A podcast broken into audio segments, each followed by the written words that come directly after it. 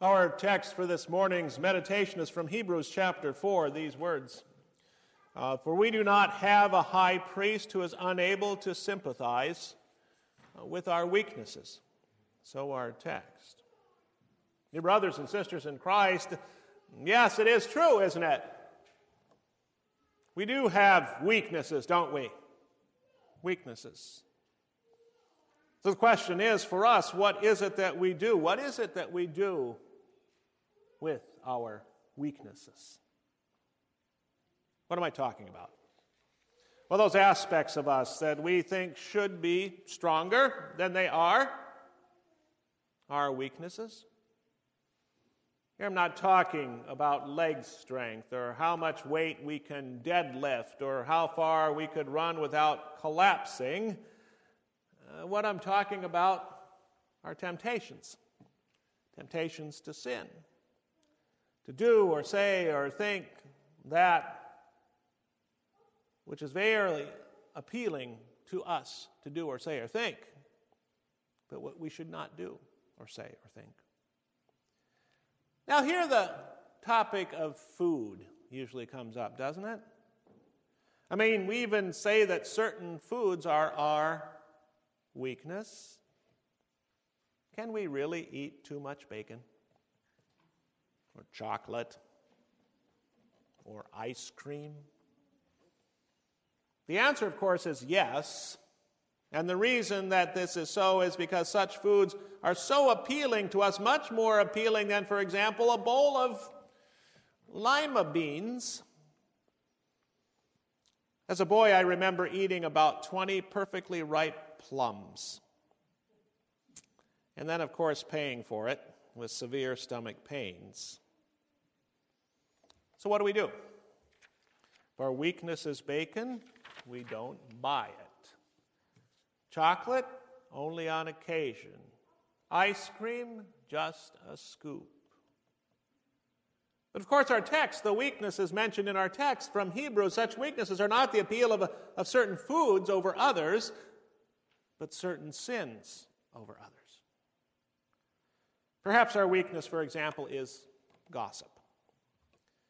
It is for us maybe so tempting to listen in at work when something is being spread about a coworker and to be honest over the years we have become so clever haven't we in sharing that information in such a way so clever that it doesn't seem like gossip at all. Just information. Vital information that others need to hear and to have. But of course, when we do share such information in whatever format, there's that tinge of guilt there, isn't there? That nagging feeling that what we said, we shouldn't have said. But, so we can reason and do reason, gossip is just my weakness. I can't help it. I just have to listen. And I just have to repeat and share and spread. In fact, people have become reliant upon me to provide them with the latest juicy tidbit. And it does make me feel so good to be seen like an authority, to be listened to, to be the center of something. Anyway, gossip is just my weakness. It's how God made me. If God did not want me to listen to and spread rumors, He should not have created me to have such an interest in them, to get a high off of spreading them. It's just who I am. I was born this way. So you do you, and let me do me. Now, this is odd, isn't it? I mean, isn't it odd that we have turned our weaknesses, our sinful weaknesses, into our strengths? That is, we have, instead of admitting weaknesses and apologizing for weaknesses and working on weaknesses, that is, sins, we have embraced our weaknesses as that which define us. But then what do we do? Well, it seems like what we do then is find someone with even greater and more weaknesses on television or YouTube, and then we glory in the fact that we are not as obnoxious, as arrogant, as rude, as over the top as they are. Yeah, our weaknesses are ours. They define us, but they're not as bad as theirs. At least that's what I think is going on with so many shows on television. Otherwise, I don't have a way of understanding why millions of people tune in weekly to follow some person around and witness such things, glorying in their shame. The point is, of course, that our, is that our weaknesses are not our strengths. And our weaknesses are, in fact, just that that within us which is not strong. And being not strong, our weaknesses are those aspects of our life where sin comes in and it just takes over. And then it's not our weaknesses that define us, but our sin, our sin and all its consequences that define us. But what can then we do? What can we do? Overcoming our weaknesses just seems to be impossible. Well, first and foremost, we confess. That's what we do. We confess that what we've done in our weakness is, in fact, more than a weakness, it is sin. And then we make, we make the commitment to fight, to fight, to fight against ourselves and to fight against our weaknesses. That is, after all, what true repentance is. True repentance is sorrow for the sin that we commit, and then the commitment to try not to sin in such a way again. I'll repeat that. True repentance is sorrow for the sin that we commit, and then the commitment to try not to sin in such a way again. But what then? What do we do then? Well, we do what the young David did when faced with Goliath. He did not rely on himself, he relied on the God of Israel, on the God of Israel, in order for him to conquer Goliath. We need to do the same with our Goliaths, our weaknesses and do the same without a slingshot, without a bag of stones, but with a sword.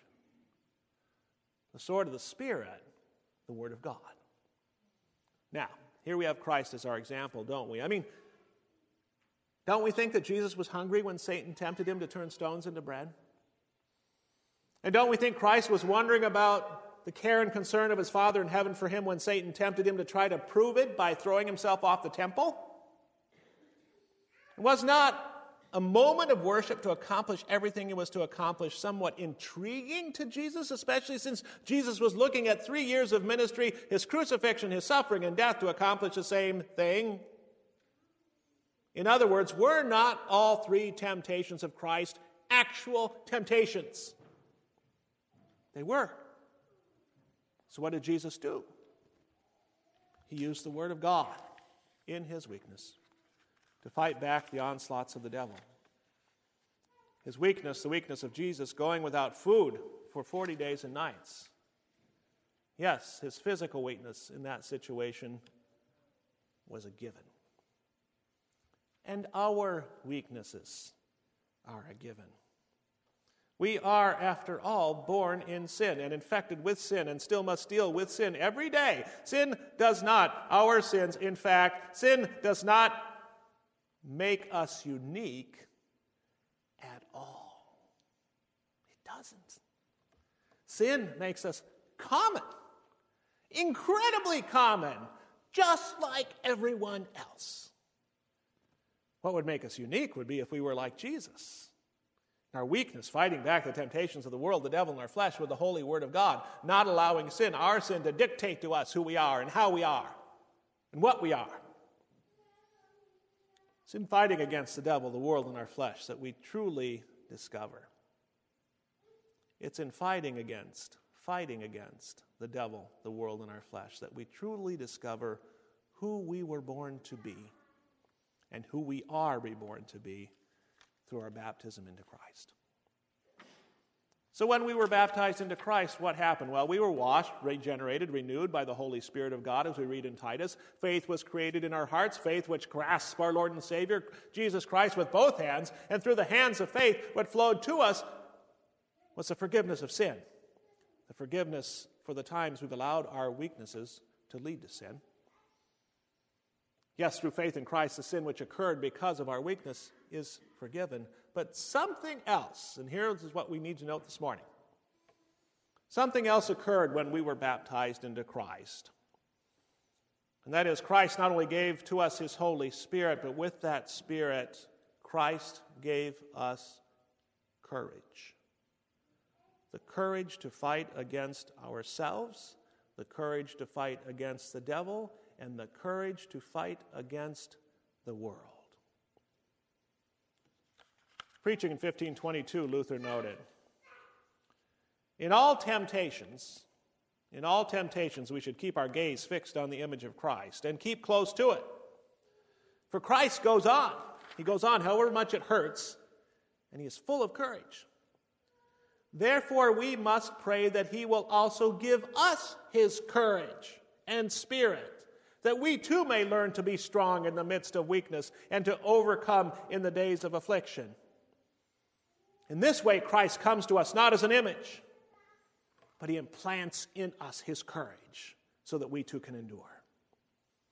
Therefore, whatever may come upon us, however much shame and blame, people will see that Christ, our Prince, perceives and overcomes it triumphantly. Therefore, we must ask him for courage, that in the midst of besetting uh, adversities, we may be made strong and be given power to overcome death. In this self same way, Luther continues. Paul set Christ before us in all his epistles, first as an example, which we are to follow. Then, as he gives us the spirit and courage which he himself possesses. And this is the true Christian teaching. So, Luther, preaching way back in 1522. So, you see, Christ within us would give us the courage to function as we should, even with the weaknesses that we have. And even, we would hope, eventually overcome the weaknesses which we know and feel in our hearts right now. Now, that's not that we'll ever rid ourselves of all of our weaknesses. When one goes away, another seems to appear. When that one goes away, still another. Maybe here we should think, when it comes to our weaknesses, of something like dyslexia. And a friend in college with dyslexia thought about her dyslexia for a long time. You know, what's, what's dyslexia? You look at a word and you see it backwards.